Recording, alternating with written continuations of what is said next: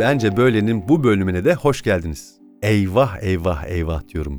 Geçen bölümde sanat ve sanatçı ile alakalı kötüyü işaret etmekle alakalı bazı isimler vermiştim. Uuu inanılmaz mailler geldi. Tehditler mi istersiniz?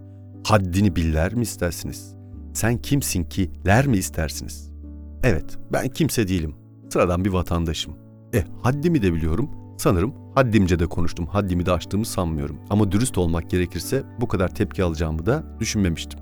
Ben haddimce, kendi bilgim ve birikimimce bazı şeylerin kötü olduğunu ve bu kötüleri üreten insanların isimlerinin şunlar şunlar şunlar olduğunu söyledim. Aslında siz de gün içinde fark etmeden bunları yapıyorsunuz. Yani izlediğiniz bir futbol maçında kötü oynadığını düşündüğünüz bir oyuncuyu üstelik küfürle nasıl eleştiriyorsanız ben küfürsüz, çok yermeden, hakaretsiz eleştirdim kendimce. Ve tırnak içinde biraz da bilgin birikimim var naçizane. Peki ya sizin var mı? Sanmıyorum. Önemli olan burada polemik yaratmak değil. Önemli olan burada ağaçtaki meyveyi yemek beraberce. Kötüyü işaret etmekti. Bence kötü. Sence iyi olmayabilir. Zaten sence iyi olduğu için ben bunları söyleyebiliyorum. Bilmem anlatabildim mi? Peki o zaman hemen bu bölümün konusuna gelelim. Bu bölümün konusu düğün dernek. Yo yo evlenmiyorum ya da sizin evlenmenizi de eleştirmeyeceğim tabii ki.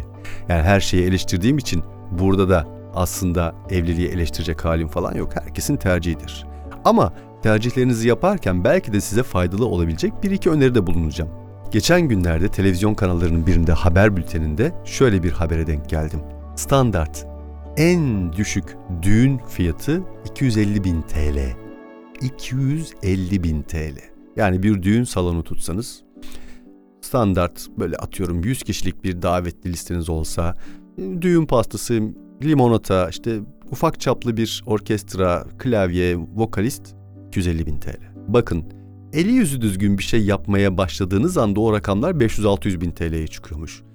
Tam teşekküllü kır düğünleri falanlar filanlar 1,5 milyon TL'ye kadar çıkabiliyormuş. Arkadaşlar delirdiniz mi siz? Şaşırdınız mı siz? Bu paraların masanızın üstünde olduğunu düşünün.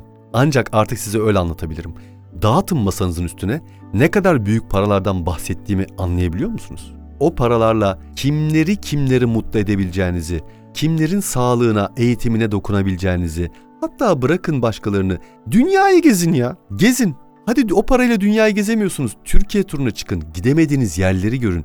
Evlendiğiniz eşinizle el ele kol kola lütfen bir karavan tatili yapın. Bir 15-20 gün şöyle bir canım ülkemizi bir gezin. Sahil turu yapın. Ege ve Güney kıyılarımıza gidin. Görmediğiniz yerleri gezin. Karadeniz turuna gidin. En güzel otellerde kalın. Kültür turizm yapın, gastronomi turu yapın. Ne gerek var o paraları vermeye?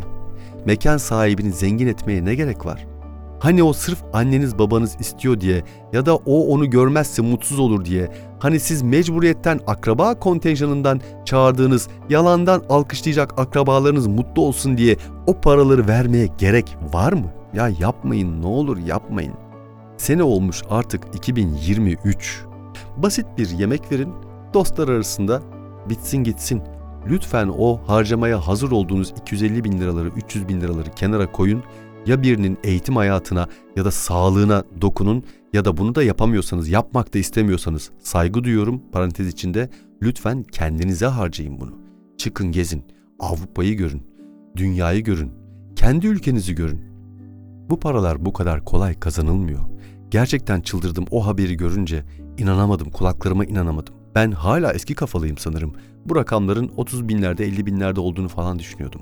250 bin TL'den başladığını duyunca oh dedim. Yani inanılmaz büyük rakamlar. Şunu da unutmayın. Siz ne iseniz sizin bu dünyaya getireceğiniz yeni jenerasyon da o olacak. Çocuklarınıza da aynı şeyleri öğreteceksiniz. Örnek olacaksınız. Dolayısıyla siz başlatın bunu. Düğün yapmayın. Düğün için harcanan para yazıktır. Başka söyleyecek bir şeyim yok. Bence böyle. Yeni bölümde görüşmek üzere. Kendinize çok iyi bakın.